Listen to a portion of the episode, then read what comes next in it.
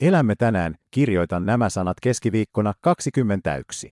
Kesäkuuta 2023 todellisuudessa, jossa tapahtuu erilaisia turvallisuushäiriöitä, sekä Israelin valtiossa että muualla maailmassa.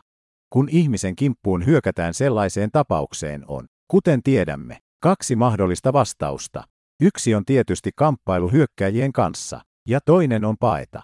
Paitsi että kun on kyse vammaisesta, joka joutuu sellaiseen tilanne, hyvin usein kumpikaan näistä reaktioista ei ole mahdollinen, ja näin syntyy kuolemanloukku. Ja mikä parasta, monille vammaisille fyysinen vamma ei salli vammaisen henkilön pitää asetta itsepuolustukseksi. Näistä syistä voi olla tilaa avoimelle pohtimiselle vammaisen henkilön suojatoimenpiteistä.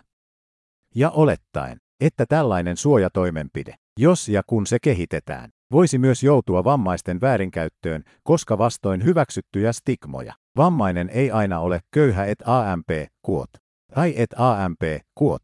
Hyvä ihminen et AMP, kuot.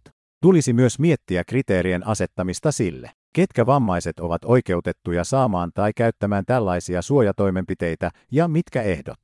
Kirjoittaja on Assaf Binjamini, kirjoat Menasemin kaupungin osan asukas Jerusalemissa Israelissa.